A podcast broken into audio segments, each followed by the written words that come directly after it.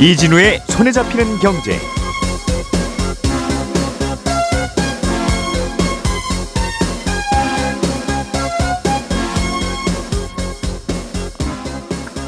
안녕하십니까 이진우입니다. 내년부터 주식 거래를 할 때의 호가 가격의 단위가 낮아집니다. 즉 호가가 좀 더 촘촘해진다는 건데요. 예를 들어서 지금은 500원 단위로 매매 주문을 할 수 있는 현대차와 네이버 같은 주식을 이제는 100원 단위로 사고 팔 수 있게 되는 겁니다. 국내의 폐지 가격이 크게 떨어지고 있답니다. 경기 침체의 영향이 폐지 가격에도 미치고 있는 것 같습니다. 최근 최근에 초단기 금리 ETF에 자금이 몰리고 있다는데 초단기 금리 ETF 이건 어떤 금융 상품이길래 자금이 몰리는 건지 예, 혹시 투자하기 전에 알아둘 점은 없는지 짚어보겠습니다. 12월 2일 수요일 손에 잡히는 경제 광고 잠깐만 듣고 바로 시작하겠습니다. 오늘의 뉴스를 프로파일링 합니다. 평일 저녁 6시 5분 표창원의 뉴스 하이킥.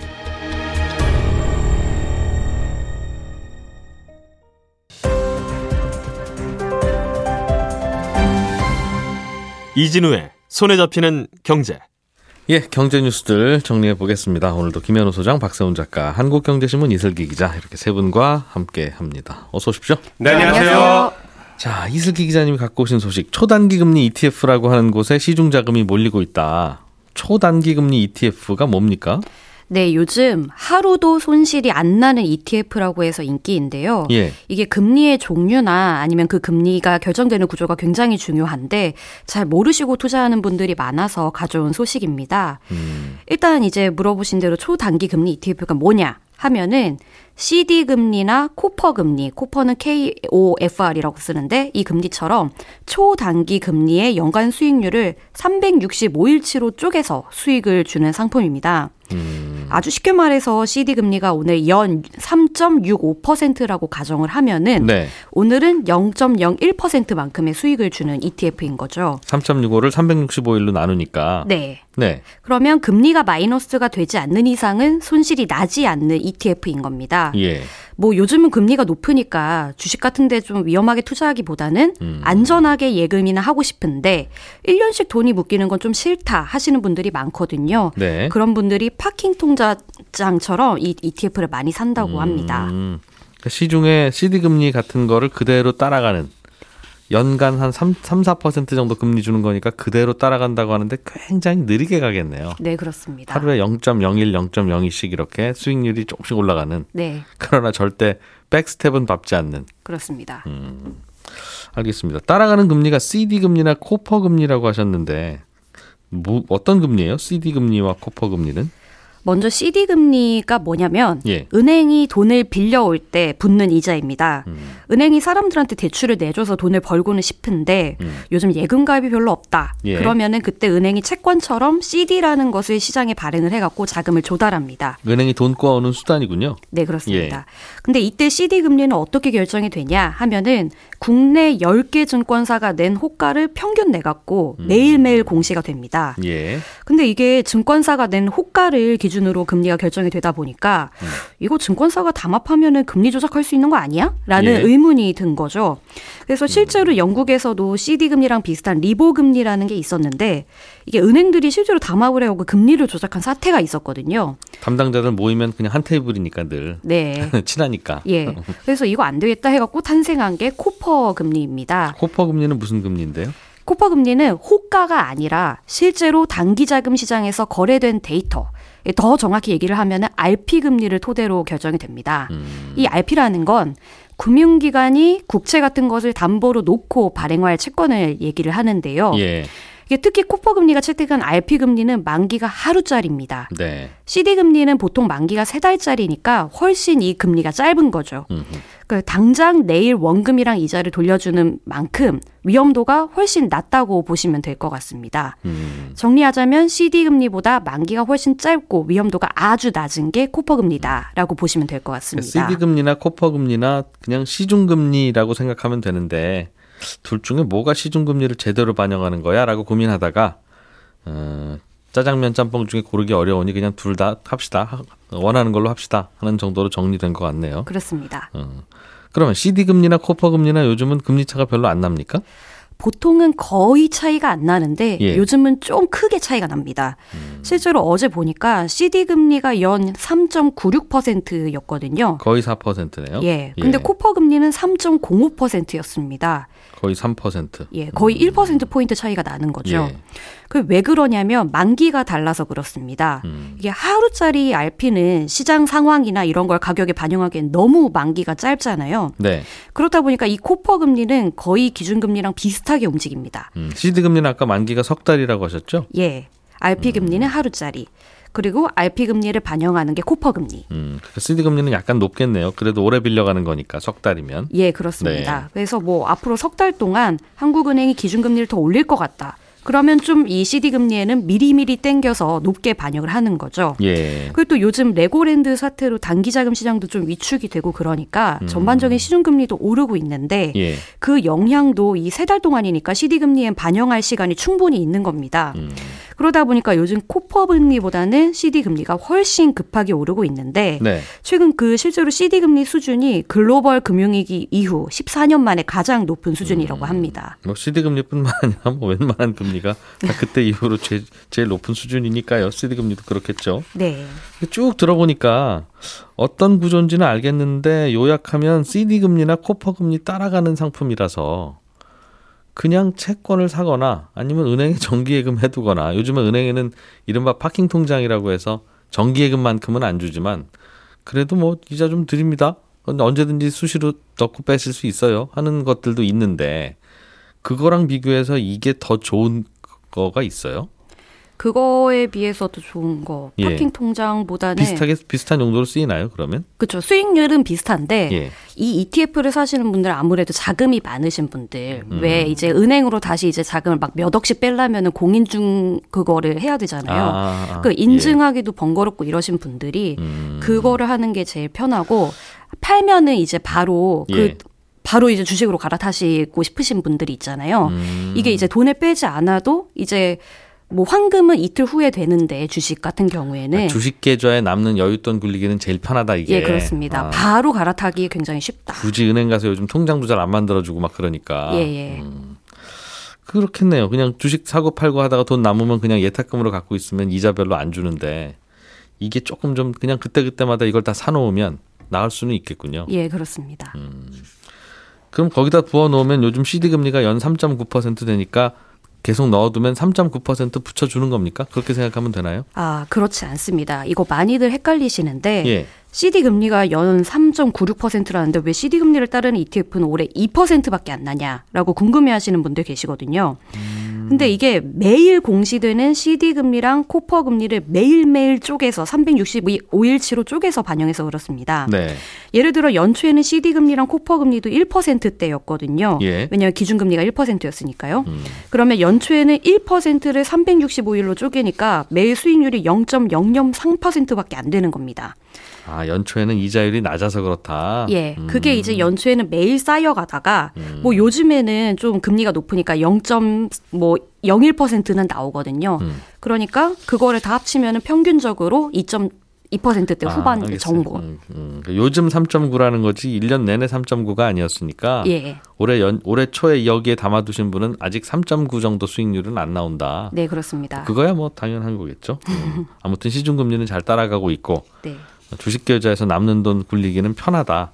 뭐또 엄청 더 많이 주는 건 아니지만 음. 알겠습니다. 김현우 소장님, 네. 어, 주택 연금이라는 상품이 있는데 네. 이건 내 집이 있으면 맡기고 어, 매달 생활비 받아서 쓰다가 네. 돌아가시면 그 집 그냥 나라에다 넘겨주고 네. 뭐 그러는 거.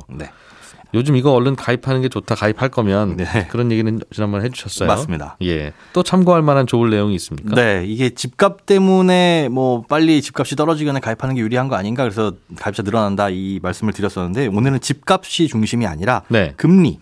예, 요즘에 금리를 많이 오르고 있으니까 이게 주택연금이라고 하는 게 사실은 대출이죠. 네. 방식이 다를 뿐이고 일반 대출은 우리가 목돈을 받지만 이거는 매월 조금 조금 이 소액을 받고 거기에 이자가 누적되는 방식이다 보니까 예. 어, 이자 부담이 없다라는 게 장점인데 금리가 오르다 보니 예, 이 이자 부담이 커지는 분들이 있습니다.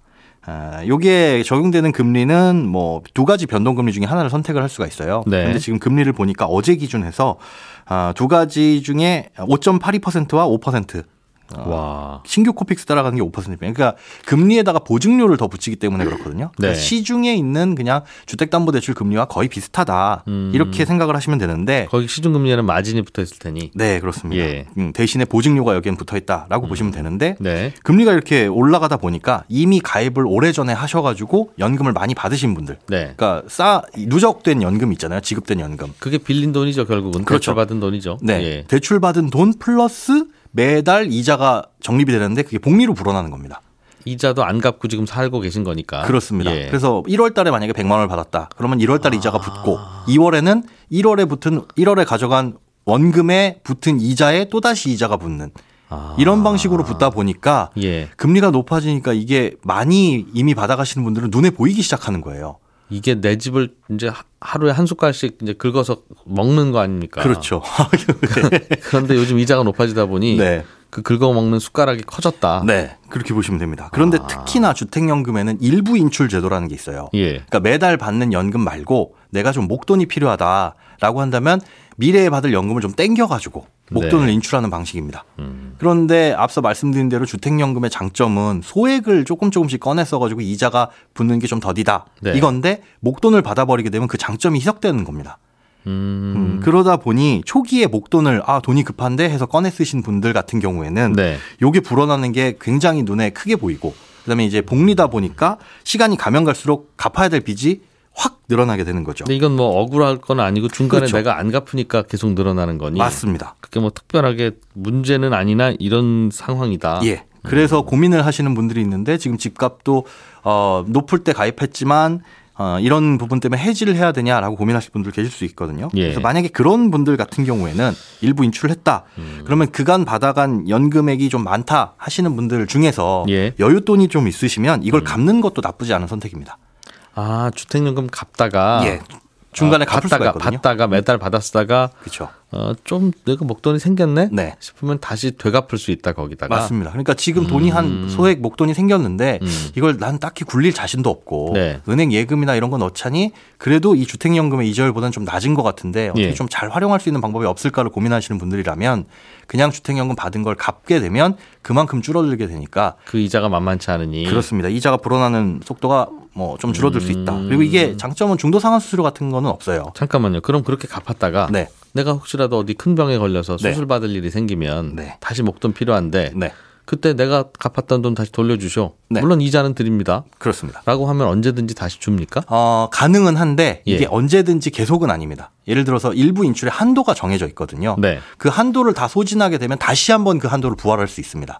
그런데 그게 한 번밖에는 안 돼요. 예를 들어서 꺼내 쓸 수 있는 돈이 아, 3천만 원이 나는 한도로 정해져 있다. 예. 이건 나이와 집값에 따라 다르거든요. 예. 3천이 한도다라고 한다면 어, 쭉 꺼내 쓴 거에 대해서 어 지금 돈이 여윳돈이 있는데 3천만 원 다 꺼내 쓴 거 다시 갚아야지. 네. 라고 한다면 한도가 이제 사라진 거예요. 아, 마이너스 갚- 통장을 없앤, 예, 어, 없앤 그렇죠. 거나 마찬가지입니다. 예, 예. 그런데 아 다시 한번 꺼내 쓸래요 라고 한다면 음. 3천만 원을 또쓸 수는 있는데 네. 이거는 다시 갚더라도 다시 쓸 수는 없습니다. 아유, 그 은행 마이너스 통장처럼 어차피 한도가 있는 거면 그냥 늘 열어둬서 네. 돈 생기면 갚았다가 필요하면 꺼냈다가 할 수 있으면 좋은데 왜 한 번밖에 안 해줘요? 좋은데 이것도 사실 한 번을 해주는 것도 예. 어 일종의 배려입니다. 그러니까 자꾸 이렇게 돈을 유연하게 쓰다 보면 음. 주택금융공사 입장에서는 이 자금을 굴리거나 연금을 계리하는데 네. 굉장히 좀 변수가 되겠죠. 그래서 한 번 정도의 엄청 파격적인 금리를 주는 것도 아니고 시중 금리 다 받는 건데 네. 여기는 이 돈 받아가서 어디다 더 높은 금리를 굴리려고 이걸 안 해줄까요? 좀 좋겠긴 합니다. 좀 전해주십시오. 뭐 은행들은 예. 다 그런 고민 하더라도 다 마이너스 통장 똑같이 열어주지 않습니까? 네, 그렇긴 합니다. 음, 그런 그러니까 언제든지 갚 다시 받을 수 있어야 네. 갚을 때도 갚죠. 그렇죠. 어. 안, 안 갚는 이유가 사실은 다시 못 꺼내 쓴, 쓴다라는 그러니까 그것 못 갚는 때문인데 거잖아요. 네. 예. 어쨌든 이렇게 목돈이 생기시면 요걸 이렇게 예. 운영을 하시는 것도 좋은 예. 방법입니다. 네. 김현우 소장님이 준비해 오신 소식 하나만 더 들어보죠. 네. 내년부터 주식을 사고 팔 때는 이 호가가 좀 더 촘촘해진다는 네, 그렇습니다. 건데 예. 어떻게 바뀌어요? 네, 어제는 ETF 호가가 촘촘해진다라고 말씀드렸는데 오늘은 이제 주식 일반 주식도 해당되는 겁니다. 예. 예. 를 들어서 10만 원 이상 주식은 지금 호가의 단위가 500원입니다. 그래서 10만 500원, 10만 1000원 이런 식으로만 주문을 낼 수 있는 거죠. 네. 10만 600원, 10만 700원 이건 안 되고요. 음. 아, 그런데 이 가격 단위가 이제 내년에 어, 조금 더 낮아진다. 500원 단위로 할 수 있는 건 100원 단위로 낮춰지고 10만 100원. 네. 음. 이 가격 도 이제 가격대에 따라서 구간이 7개로 나뉘어져 있거든요. 예. 뭐 1000원 이하는 얼마씩, 뭐 5,000원 이하는 얼마씩. 근데 이것도 7개 구간에서 10개 구간으로 좀 세분화됩니다. 음. 이렇게 좀 자잘하게 하는 이유는 아, 이 시장에 참여하는 투자자들, 시장 참여자들의 거래 비용을 줄이는 게 목적이에요. 음. 그러니까 주식을 주문할 때 만약에 지금 즉시 매수를 원하는 경우엔 남들보다 비싼 가격에 주문을 내야 되잖아요. 예. 예, 예를 들어서 위에 호가를 잡아 먹어야 되니까 내가. 그렇죠. 예. 팔려는 사람이 예를 들어 10만 천 원에 내놓고 음. 살려는 사람의 가장 비싼 가격이 10만 500원이다. 그럼 이 10만 500원보다는 비싼 가격을 불러야 되는데 예. 10만 600원은 부를 수가 없으니 그냥 10만 천 원으로 휙 뛰는 겁니다. 음. 그런데 이 가격을 촘촘하게 형성을 해 놓으면 중간에 10만 700원에도 형성될 수 있고 10만 800원에도 형성될 수 있다 보니까 음. 그리고 실제 거래는 이렇게 치밀하게 형성된 가격이 한 종목에서도 뭐 몇백만 건씩 음. 일어나다 보니 전체적으로 합치게 되면 아, 이런 거래 비용이 감소가 된다. 아, 음. 라는 취지 때문에 이렇게 바꾸는 겁니다. 제일 이상한 게 9,000원에서 만 원 넘어갈 어, 때 예. 그래요. 9,000원대 주가는 9,970원에도 사고 팔고 9,980원, 9,990원, 네. 만 원까지는 10원 단위로 올라가다가 네. 만 원 다음에 조금 더 비싸게 살려면 만 100원 내래요. 만 원은 10원이고요. 만 원, 아, 만원 이상은 50원입니다. 아, 지금은 만 50원이라. 네, 만 50원입니다. 아, 이제 만 그게 원. 만 10원으로 바뀌어요, 그럼? 어, 요거는 이제 아, 제가 구간은 다 외우지는 못했는데 네. 어, 좀 자잘하게 바뀌는 걸로. 좀 더. 네. 음. 아무튼 거기서 굉장히 크다. 네. 어, 깜짝 놀랐는데 아무튼 이걸 좀 줄여보겠다는 네, 거죠? 그렇습니다. 알겠습니다.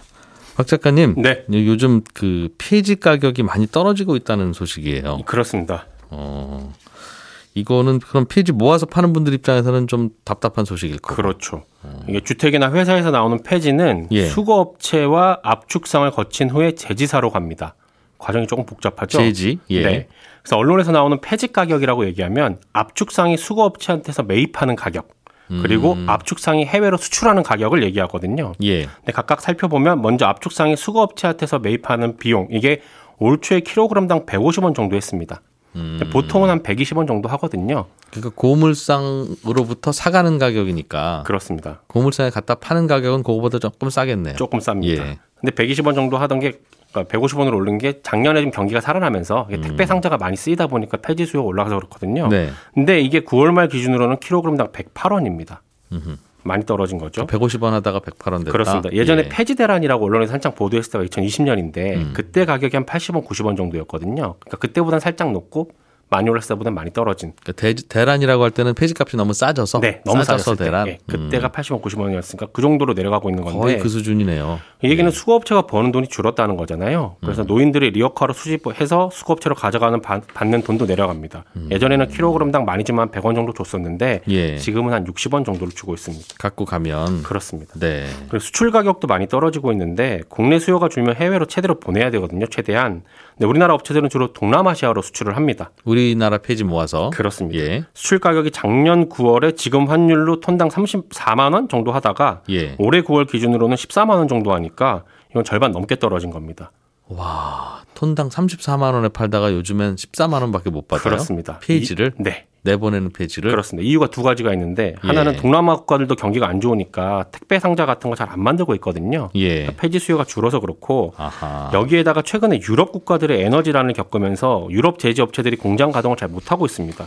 그러니까 유럽에도 폐지가 막 쌓이기 시작한 거거든요. 아하. 그걸 지금 동남아시아에 아주 싼 가격으로 팔고 있습니다. 음. 그러니까 유럽의 에너지란이 돌고 돌아가지고 이렇게 우리나라 폐지 가격에도 영향을 주고 있는 건데 네. 유럽에서 싼 가격으로 동남아시아에 폐지 팔고 있고 동남아시아도 경기가 안 좋으니까 폐지 수입을 줄이고 있고 음. 그러니 우리는 수출이 잘 안 되고 수출하려면 가격을 더 내리는 야. 그런 상황입니다. 이러면 폐지 수요가 없다는 거니까 그렇다고 폐지 배출이 적은 거는 아니지 않겠습니까? 네. 아니죠. 거의 비슷하겠죠. 그렇죠. 그러면 야 일단 폐지 모아서 팔려고 하면 많이 떨어졌을 거고 네. 안 사가기도 하겠네요 이제. 그게 지금 문제입니다. 일단 폐지 모아서 생계 이어가는 분들의 경제도 걱정이고요. 두 번째 문제가 폐지가 쌓이게 되는 건데 제지사들이 압축상에서 안 사면 압축상은 수거업체에서 안 삽니다. 네. 그러면 수거업체들도 폐지 수거를 안 하게 되는 거겠죠.